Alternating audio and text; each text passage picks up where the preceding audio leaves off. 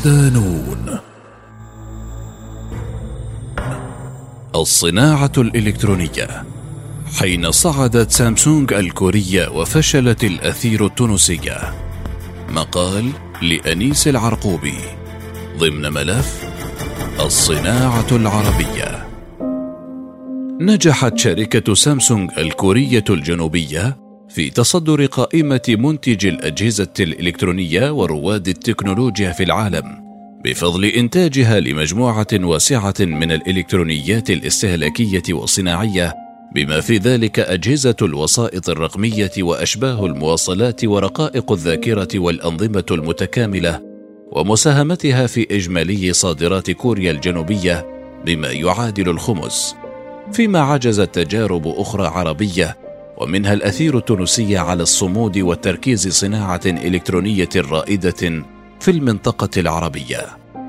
قد يتخيل البعض أن سامسونج ولدت كبيرة أو شركة عملاقة منذ نشأتها الأولى، ولكن الحقيقة عكس ذلك تماما، فالشركة الكورية الجنوبية كانت في مهدها الأول متجرا للبقالة أسس في مارس آذار من العام 1938 بواسطة شخص يدعى لي بيونغ شول الذي بدأ نشاطه التجاري في دايغو بكوريا. بداياتها بدأت سامسونج عملها في صناعة الإلكترونيات عام 1969 بتأسيس أقسام تركز على تصنيع وإعداد الأجهزة الإلكترونية مثل أجهزة الراديو والترانزستور وغيرها من الأجهزة الأخرى مثل أجهزة التلفزيون والميكروويف وغيرها من المنتجات الاستهلاكية. وفي عام 1970 أنتجت سامسونج سانيو أول أجهزة تلفزيون أبيض وأسود التي انتشرت بشكل واضح وبدأت بتصديرها إلى بنما. وعلى مدار العشر سنوات التي تلتها أنتجت الشركة العديد من أجهزة التلفزيون الأبيض والأسود أربعة ملايين جهاز في 1978 والملونة 1977 وصنعت الثلاجات وآلات الغسيل سنة 1974 والآلات الحاسبة وأجهزة الميكروويف سنة 1979 في عام 1980 فتحت مركز البحث والتطوير في سوون وبدأت العمل في صناعة أجهزة التبريد والاتصالات. وفي بداية الأمر صنعت لوحات مفاتيح الهاتف ثم توسعت في هذا المجال وأنتجت أنظمة الهواتف والفاكس. ومن هنا اتجهت إلى تصنيع الهواتف المحمولة. الانتشار والتطوير. توسعت أعمال الشركة الكورية لتشمل كلا من ألمانيا والبرتغال والولايات المتحدة الأمريكية وأسست في عام 1982 Samsung Printing Solutions المتخصصة في صناعة الطباعة. وفي عام 1983 بدأت الشركة في إنتاج أجهزة الكمبيوتر الشخصية لتبلغ مبيعاتها في 1984 تريليون وون في أواخر الثمانينيات احتلت الشركة مكانة كبيرة في عالم التصنيع حيث تم افتتاح معهد سامسونج المتقدم للتكنولوجيا لأغراض البحث والتطوير في عام 1987 وبعد وفاة لي بيونغ تشول تولى ابنه إدارة الشركة القابضة. وفي عهده اندمجت شركة Samsung Semiconductor and Telecommunications مع شركة سامسونج إلكترونيكس وركزت الشركة الجديدة على تصنيع الأجهزة المنزلية 20 مليون تلفزيون في 1989 والاتصالات السلكية واللاسلكية. حققت سامسونج إنجازات إضافية في الأعوام التالية، وأصبحت منذ 1990 رائدة في مجال إنتاج الرقاقات الإلكترونية بتطويرها أول ذاكرة DRAM 64 ميجا بايت وأنتجت أكثر من عشرة ملايين جهاز روبوت صناعي. وبدأت في إنتاج التلفزيون الرقمي وطورت في 1995 أول تلفزيون مزدوج الشاشة مقاس 33 بوصة. في عام 2000 سجلت مبيعات تراكمية تزيد على 100 مليون جهاز تلفزيون بالألوان لتصبح رقم واحد في تصنيع ذاكرة فلاش ناند في 2002 ودخلت عالم تصنيع الهواتف من خلال هاتف SPH 1300 وهو نموذج أولي بشاشة تعمل باللمس تم إصداره عام 2001 وطورت الشركة أول هاتف يتعرف على الكلام عام 2005 وفي بداية 2010 استحوذت سامسونج على شركات طورت تقنيات للإلكترونيات الخاصة بالأجهزة. وبعد عام أصدرت سامسونج Galaxy S 2 وبعد عام طرحت هواتف Galaxy S 3 التي تحولت إلى أحد أشهر الهواتف الذكية وأصبحت بذلك أكبر مصنع للهواتف المحمولة في العالم. كما أعلنت الشركة في سبتمبر أيلول 2014 عن Gear VR جهاز الواقع الافتراضي الذي تم تطويره ويمكن استخدامه مع سامسونج Galaxy Note 4 وبحلول عام 2015 احتفظت بالمركز الأول في سوق التلفاز العالمية لعشر سنوات متتالية وحصلت على براءات اختراع أمريكية أكثر من أي شركة أخرى إذ جرى منحها أكثر من 7500 براءة اختراع قبل نهاية العام. وفي عام 2017 حصلت سامسونج على إذن حكومي للبدء في اختبار سيارة ذاتية القيادة كما أعلنت في 2018 أنها ستوسع خطط الطاقة المتجددة وسوف توظف نحو أربعين ألف موظف السنوات الثلاثة المقبلة. الأثير التونسية تأسست الشركة التونسية للإلكترونيك وهي مؤسسة مملوكة للدولة. عام 1965 تحت علامة تومسون وبدأت في صناعة ترانزستور وفي عام 1968 دخلت في طور إنتاج التلفاز الأسود والأبيض حتى 1974 عندما انتقلت إلى التلفزيون الملون. انتشر التلفزيون في أوائل الستينات، وكان في ذلك الوقت حكرا على الميسورين والبرجوازية، إضافة إلى الجالية الإيطالية التي كانت تتابع برامج التلفزيون الإيطالي راي الذي يبث في تونس وينقل الألعاب الأولمبية التي نظمت بروما في 1960 وفي تلك الفترة ارتفعت حمى التلفزيون في تونس وسعى المواطنون لامتلاك جهازهم الخاص حتى إذا تطلب الأمر تداين ثمنه المتمثل في سبعين دينارا تونسيا في ذلك الوقت.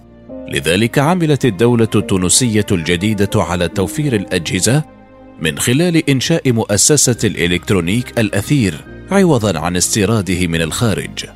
حرص الدولة الوطنية بزعامة الحبيب بورقيبة على حصول المواطنين على جهاز التلفزيون كان مرده الوصول إلى بيوت التونسيين لدعم سياساته وتوسيع الحاضنة الشعبية لشخصه. فالتلفزيون في ذلك الوقت كان وسيلة للبروباغندا السياسية وأداة لتطويع الشعوب وتوجيه الرأي العام. وكان بورقيبة يلقي خطابا بشكل يومي توجيهات الرئيس ينقل على التلفزيون قبل نشرة الأخبار الرئيسية ويحظى بمتابعة كبيرة. وعملت الشركة التونسية على إنتاج أجهزة ما زال يتذكرها التونسيون جيدا كتلفاز قرطاج وأوتوفوكس بالأسود والأبيض. وكانت بعض الأحياء الشعبية الفقيرة تعمل على تركيز جهاز في أحد الأزقة يكون موصولا ببطارية سيارة نظرا لعدم توفر الكهرباء حينها. للمشاهدة الجماعية ثم انتقلت تدريجيا إلى إنتاج أجهزة بالألوان تومسون. لم تتواصل تجربة الأثير التونسية وتم التفريط في مؤسسة الدولة لفائدة القطاع الخاص الذي خير فيما بعد التركيز على المناولة والتجميع لفائدة كبرى الشركات العالمية مثل سابا وبوير إضافة إلى سامسونج الكورية التي مكنتها من الإنتاج المحلي لبطاقات التغذية الموجهة لصناعة شاشات LCD و LED وتعمل الأثير على توريد المكونات في مستوى ما قبل النهائي ثم تركيبها محليا ضمن مشروع سيمي كانوكت داون SKD إضافة إلى بيع الأجهزة والآلات المنزلية التي تحمل علامات أجنبية. معوقات تجربة الأثير. على إثر دخول الاستعمار الفرنسي إلى تونس في عام 1881 وفرضه لنمط جديد من النمو الاقتصادي وربطه بمصالحه وحاجياته حيث عمل الاحتلال جاهدا على قصر الأنشطة الاقتصادية في مجال استخراج الثروات الباطنية المناجم إلى حين جلائه عن البلاد. عرفت تونس عودة تدريجية للصناعة ضمن مشروع الدولة الوطنية في تحديث المجتمع والخروج من التبعية الاستعمارية وبناء اقتصاد مستقل يدعم مشروع الاستقلال السياسي. وعملت على بعث أقطاب صناعية في جميع مناطق البلاد مثل مصنع الفولاذ بمدينة منزل بورقيبة ومصنع التبغ بمحافظة القيروان. ويرى المختصون أن فشل تجربة مؤسسة الأثير التونسية كان سياسيا بامتياز حيث اختارت الدولة عقب الاستقلال فرض الحماية على السوق التونسية دون التفكير في بديل أو وضع خطة مستقبلية تقوم على دراسة الواقع ومتطلباته وإمكانات الدولة البشرية والمادية من أجل إرساء صناعة متكاملة. فاقتصرت الإجراءات على التأميم وإنشاء المؤسسات العمومية وحماية السوق.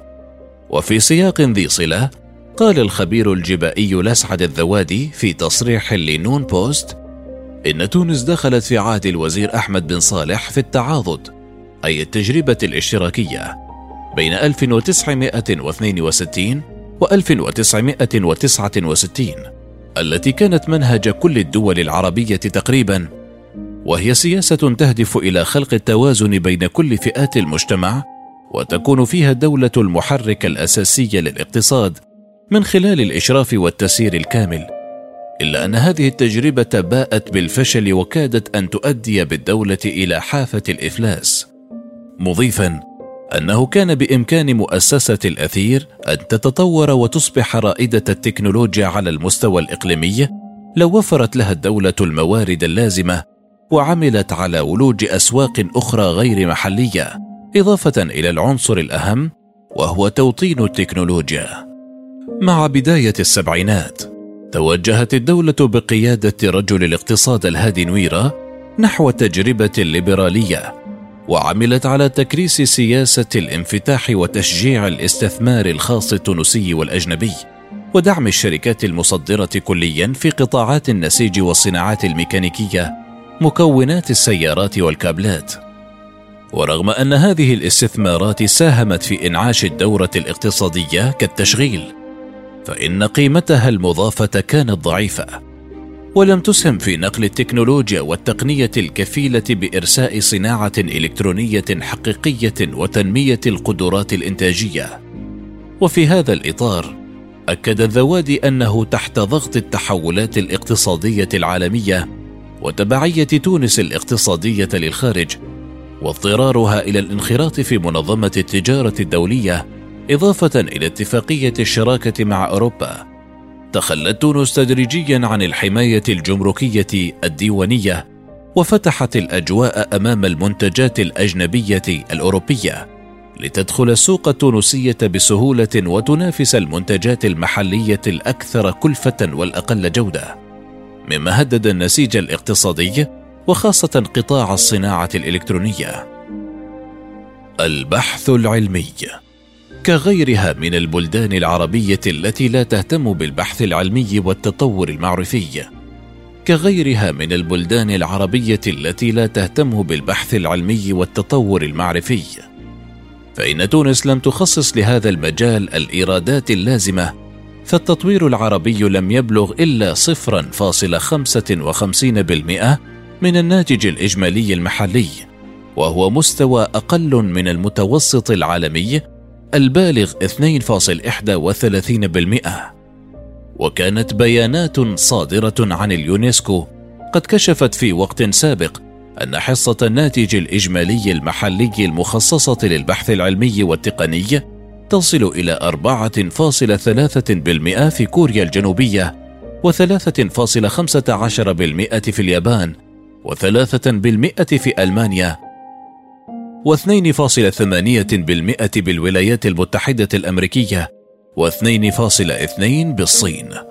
وأشارت إلى أن مبادرات الأبحاث في بعض الأحيان لا تكون مستجيبة لحاجيات محددة مسبقا أو معبرة عن إرادة البلد وحاجياته مؤكدة أن البحث العلمي هو السبيل الوحيد لتدارك التأخر في مجال التنمية الاقتصادية لذلك على الشركات والمؤسسات التكيف مع التحولات التكنولوجية. وفي سياق ذي صلة قال الذوادي في حديثه لنون بوست رغم توافر الكوادر البشرية من مهندسين ومبرمجين أكفاء فإن الدولة أهملت مراكز البحث العلمي من جانب التمويل والمراقبة. مضيفا أغلب القائمين على تلك المؤسسات لا يعرف لهم كتابات أو دراسات بحثية في مجال التصنيع الإلكتروني أو التكنولوجيا فهي مجرد مناصب للترضيات. الصناعة الإلكترونية في تونس بحسب وكالة النهوض بالاستثمار الخارجي فإن قطاع الصناعات الكهربائية والإلكترونية يعد أول قطاع من حيث تدفقات الاستثمار الخارجي وأول قطاع على مستوى التصدير. معوضا بذلك قطاع النسيج الذي تضرر بفعل الأزمة والانكماش الاقتصادي في أوروبا. ويبلغ معدل تطور قطاع الصناعات الإلكترونية 15% سنويا. كما تعد تونس أول بلد مصدر نحو بلدان الاتحاد الأوروبي في قطاعي الصناعة الكهربائية والإلكترونية والصناعة الميكانيكية ويحتل هذان القطاعان على التوالي المرتبة الأولى والرابعة في الاستثمار الأجنبي المباشر في قطاعات عديدة على غرار تصنيع الكوابل والتجميع الإلكتروني ومكونات السيارات والمكونات الإلكترونية ومعدات الإضاءة والقطع الميكانيكية. وتنشط في قطاع الصناعة الكهربائية والإلكترونية والأجهزة المنزلية نحو 337 شركة تشغل قرابة مئة ألف موطن شغل. تشغل قرابة مئة ألف موطن من بينها 274 مصدرة كليا 87842 من مجموع مواطن الشغل. كما يشمل قطاع الإلكترونية كما يشمل القطاع الإلكتروني على 85 مؤسسة بقدرة تشغيلية تقدر بأكثر من عشرين ألف موطن شغل منها تسعة وستون شركة مصدرة كليا تشغل نحو ثمانية عشر ألف عامل. عدد الشركات المختصة في الصناعات الإلكترونية لا يعني بالضرورة بحسب الخبير التونسي لسعد الذوادي توافر البلاد على صناعة محلية رائدة في هذا المجال. فأغلب المؤسسات قائمة على المناولة مثل سجام وغيرها. تنتفع بالتسهيلات الضريبية التي تقرها الدولة تشجيعا للاستثمار وتغنم من رخص اليد العاملة. كما أنها لا تعمل على توطين التكنولوجيا في البلاد. ما الفرق بين التجربتين؟ أصبحت كوريا الجنوبية قوة عالمية من الحجم المتوسط وتحولت من بلد كان يعيش على المساعدات إلى بلد مانح لها وذلك باعتمادها على التعليم والتدريب لتحسين القدرة على المنافسة وتحسين الإنتاجية. ومن أسباب تفوقها على تونس ومن ورائها الدول العربية. اعتمدت كوريا على الاقتصاد الموجه نحو الصادرات مصدر العملة الصعبة وشراء المعدات والتكنولوجيا التي يحتاجها قطاعه الصناعي الناشئ فيما توجهت تونس نحو إحلال محل الواردات واستقطاب الاستثمار الخارجي. دعمها التطوير والتشجيع على البحث العلمي، حيث بلغت نفقات سيول في هذا المجال حيث بلغت نفقات سيول في هذا المجال 20% من الإنفاق الوطني سنة 2010 فيما لم يتجاوز التمويل المرصود للبحث العلمي في تونس 0.066 بالمئة من الناتج الوطني الخام. استثمرت كوريا الجنوبية في الطاقات البشرية وفي قدرات كوادرها عبر التعليم والتدريب لتعزيز القدرة على المنافسة وتحسين الإنتاجية.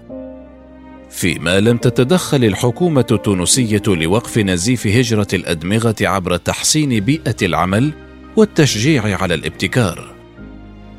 لعبت الحكومة دورا كبيرا وإيجابيا في عملية التنمية الاقتصادية بفضل الإدارة السياسيه بفضل الإدارة السياسيه بفضل الإرادة السياسية الثابتة والمعتمدة على التخطيط بعيد المدى والملائم للواقع الكوري فيما تنوع تدخل الدولة في تونس بين التسيير التام الاشتراكية أو الانفتاح وتحرير السوق دون التركيز على صناعة موجهة للتصدير. بالمحصلة يمكن القول إن فشل تونس والدول العربية في تحقيق التنمية الشاملة رغم توافر بعضها على موارد طبيعية لا يمكن تعليقه على شماعة الاستعمار. فكوريا الجنوبية لم تكن في أحسن حال بعد الاحتلال الياباني والحرب الكورية وبالتالي فإن الإرادة السياسية القائمة على التخطيط بعيد المدى والاستشراف والتطوير أهم الركائز التي تقام على أساسها أي نهضة اقتصادية.